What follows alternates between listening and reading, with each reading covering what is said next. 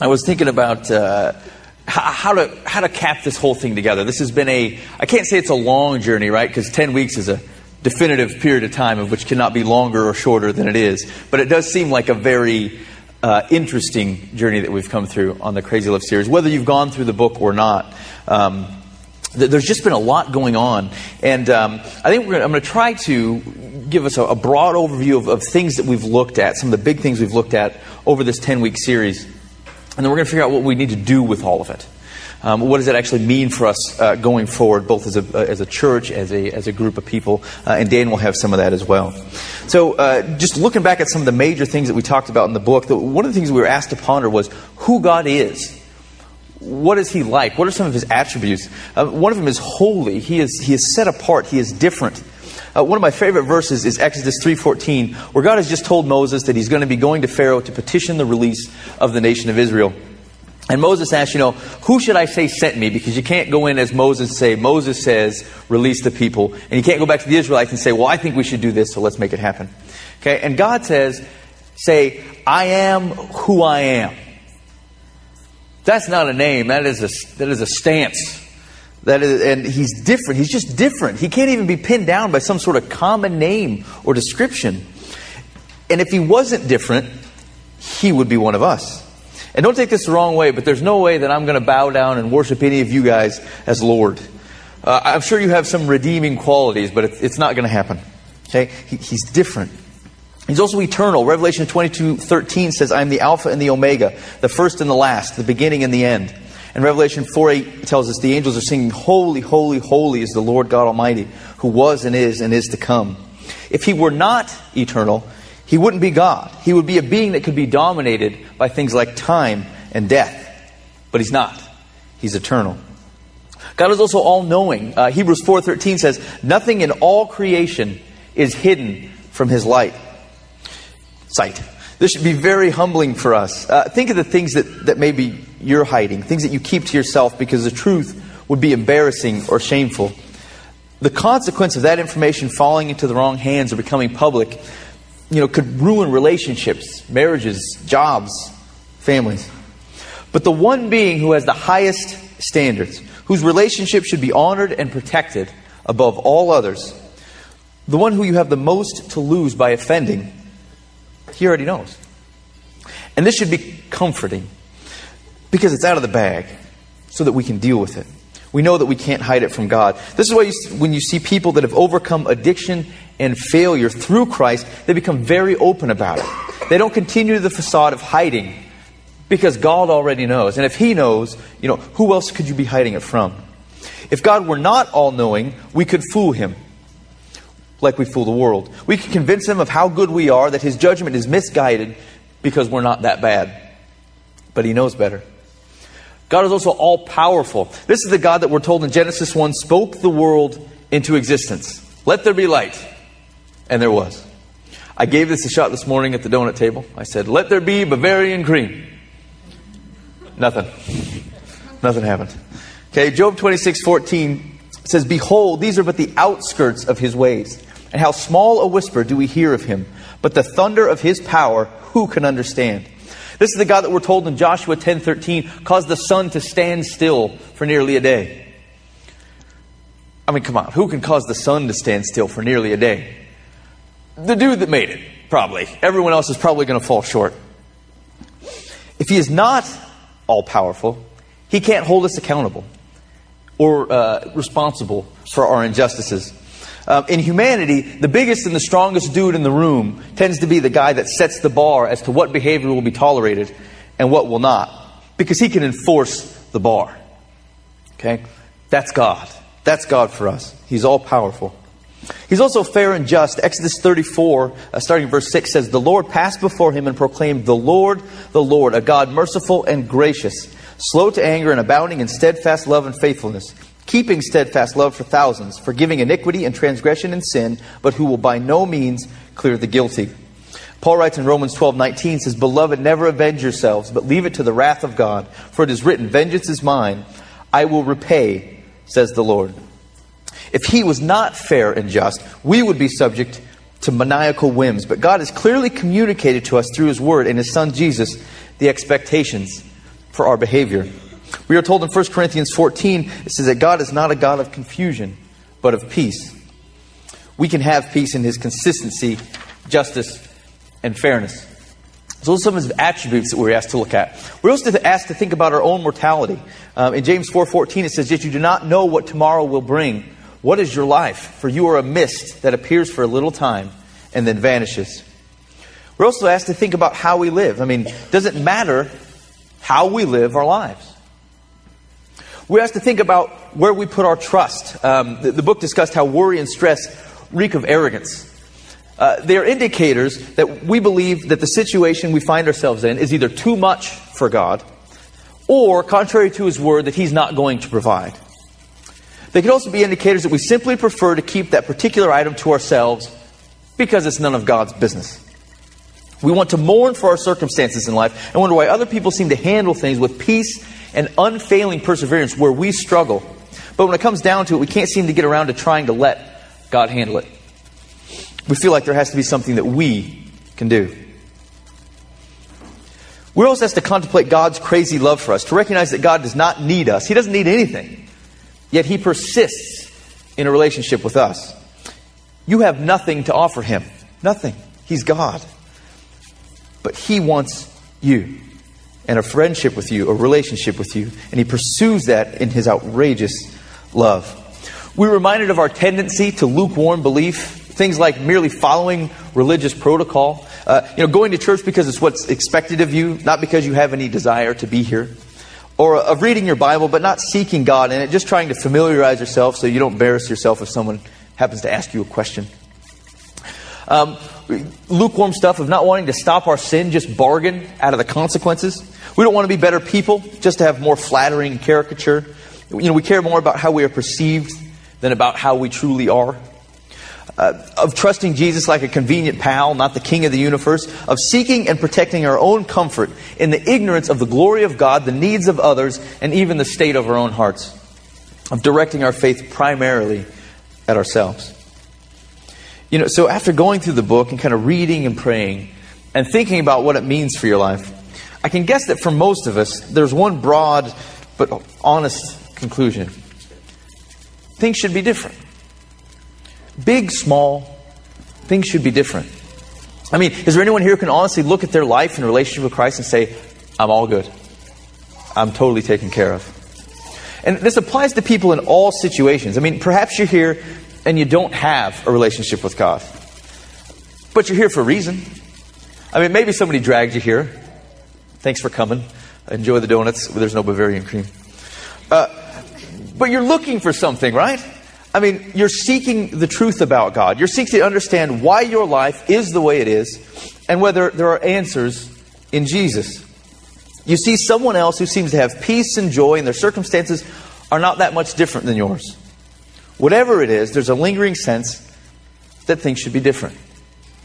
Maybe you're here and you know the truth of God, but your life doesn't really reflect it.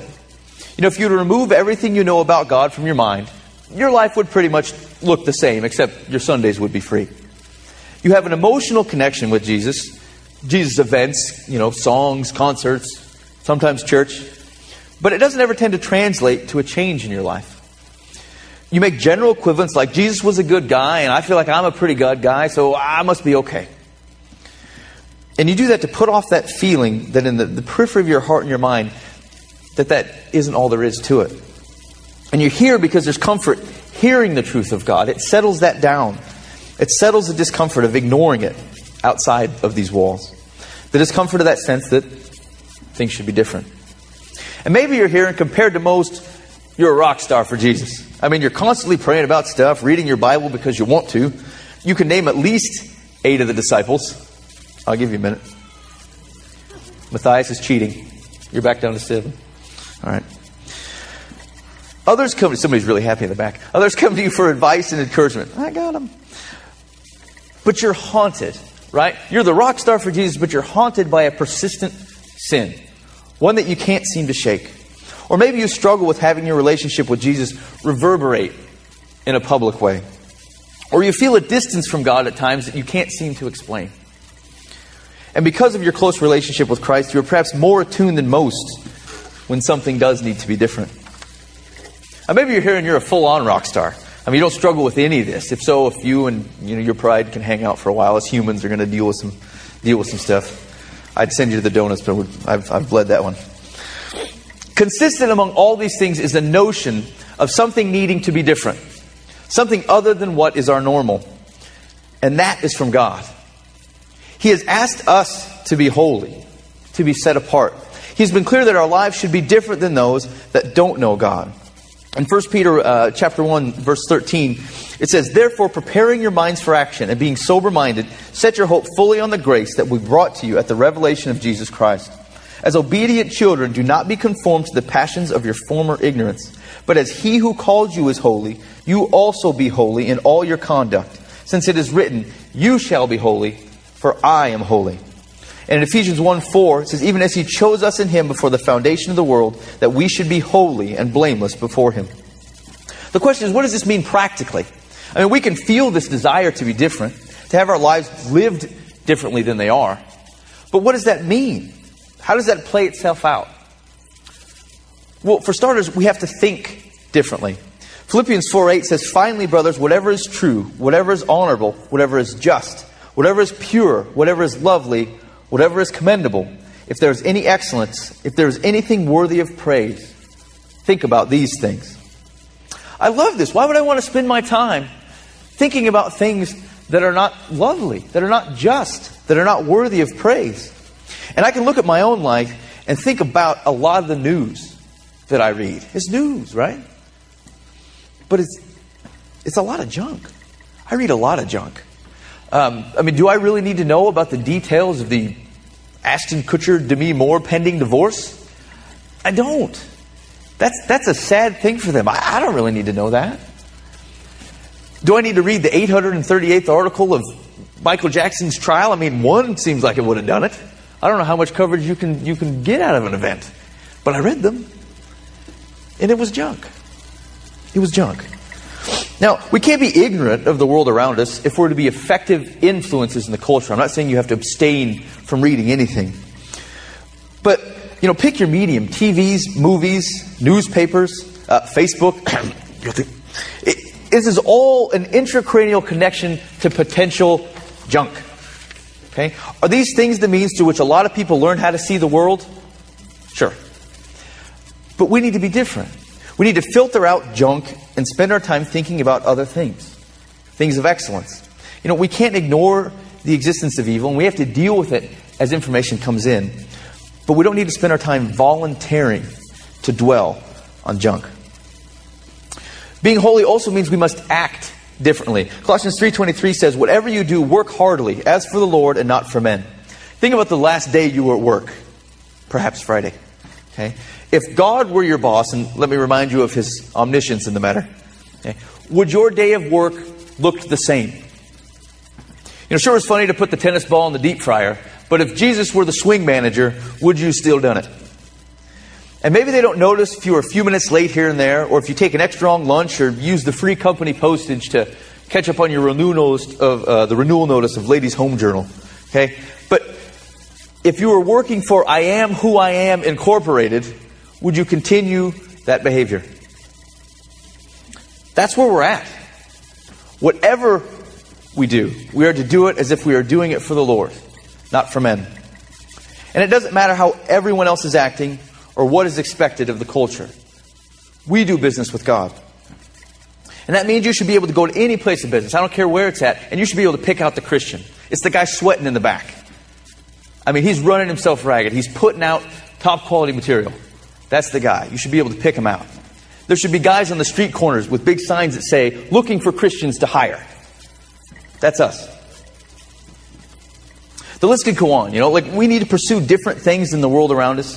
We must do things for different reasons. We must submit to different standards. So let me ask you a question. If you had to put a label on somebody who seems to act completely different than the rest of the culture, he thinks differently than everyone else, he seems to hold things in different esteem, okay? He's basically living outside of the culture. What would be a label the culture might put on him? He's crazy. Isn't that kind of the definition of a crazy person? Someone who is living completely outside the culture, that is separate, set apart? You know, you see a guy that doesn't seem to subscribe to cultural norms and doesn't seem to notice or care. And tell me you haven't seen this guy, especially if you have been downtown. It's the guy on the street corner, and he's singing very loudly, and there's feathers coming off him, and I don't even know where they're coming from. But that's this guy, okay? He's completely different. But doesn't biblical holiness look a lot like craziness if you permit our culture to define how you act? Here's the thing. No matter how much you want to, you can't become crazy, holy, by your own efforts. Yeah, you can buy the used football helmet at the Goodwill and start wearing your underpants on outside of your clothes and start using the word mustard as a verb. Hey, these are options. But the truth is, being different comes from within. Your behavior is an outpouring of your heart. It's not a product of forced will or forced commitment. So how do we do it? I mean, how do we address this urge to be different? How do we go from just wanting to be different to truly being set apart? What's the answer? It's one word. It's Jesus. That's it. It's Jesus. You see, we're not capable of this on our own. Only through the sacrifice of Jesus and giving ourselves over to Him can we truly be holy. Through our sin, we've been separated from God. He is holy, different from us in that He is perfect and we are not. And in our imperfection, we cannot rectify the situation. We cannot do enough, say enough, try hard enough to overcome our sin and imperfection. And God, in His perfection, cannot tolerate the presence of our sin. But in His love, His gracious, never-ending, all-encompassing love, He has provided a way. He sent His Son, Jesus, His sinless, perfect Son, to accept the punishment, the result of our sin, on our behalf. Jesus came to earth as a man who was executed, an innocent man, so that the price of our sin could be paid, and we could be reconciled to God. And Jesus resurrected from death on the third day, arising as a conqueror of sin and death, so that we could have life. And it is through turning our lives over to Jesus that we can truly become different. You don't need to do more. You need to give up. In his letter to the churches in Galatia, the Apostle Paul wrote, "I have been crucified with Christ. It is no longer I who live, but Christ who lives in me. And the life I now live in the flesh, I live by faith in the Son of God who loved me and gave himself for me." To become different, we have to give up the very nature of ourselves. Isn't that what becoming different is? Not being the same. Okay? Give up the very nature of ourselves. Paul also writes in 2 Corinthians 5, says, "Therefore, if anyone is in Christ, he is a new creation. The old has passed away. Behold, the new has come." So how do you do it? How do you turn your life over? For starters, we need to admit that there is separation. That we are sinners and we are separate from God. Then we need to acknowledge the truth of our salvation through Jesus. That we recognize grace and forgiveness in the sacrifice that was made for us. And that we need Jesus in our lives so that we may be different. Then we need to be obedient in our pursuit and love for God. We need to read God's Word so that we may know what we're supposed to do and see Jesus as our example. We need to be talking to God, having a relationship with Him. Prayer is simply having a conversation with God. Let's be clear though, reading the Bible, praying, talking to people about Jesus, these things don't make you holy. However, through them you learn more and more about God and start to be obedient to His commands and turn more and more of your life over to His will. This is going to seem the opposite of what we want to do. Okay? If you have say you have some sin in your life, stuff that you just want to root out. Don't spend your time trying to eliminate the sin. Spend your time in pursuit of God. Okay? Don't spend your time trying to put on a show, trying to act the part of holiness. Spend it in pursuit of God. We are different because God is different. And the only way for us to really blossom in that way is to allow God to take it over. If you don't have a relationship with God and you want things to be different, now is the time. You can pray silently right where you're at. I mean, just start the conversation. I mean, it could be as simple as, "I don't know you, God, but I want to." That's a good first step. If you need help with next steps, please come talk to me. Okay? Now is the time to embrace the chance for things to be different. For For those of you who do have a relationship with Christ, I want you to think about what's on the table. This tends to be our barrier, okay? We give 85%, some 90, 95% to God. But there's still things we're holding on to. There's things that we're not ready to put on the table and say, God, use this how you want in my life. You know, could be things like where you work, how many kids you want to have, where you live. I don't know. Maybe God doesn't want to do anything with those. Maybe He wants you to rock out for Him where you're at, where you work, where you live. But have you pulled it off the table? Are there things in your life that you've taken away and said, I want these. I'm going to keep these. You can have everything else. We can't be completely set apart if we're still holding on to our own stuff. Don't get comfortable here. We become holy through the grace of God and the act of giving up and allowing God to take over. Let's pray.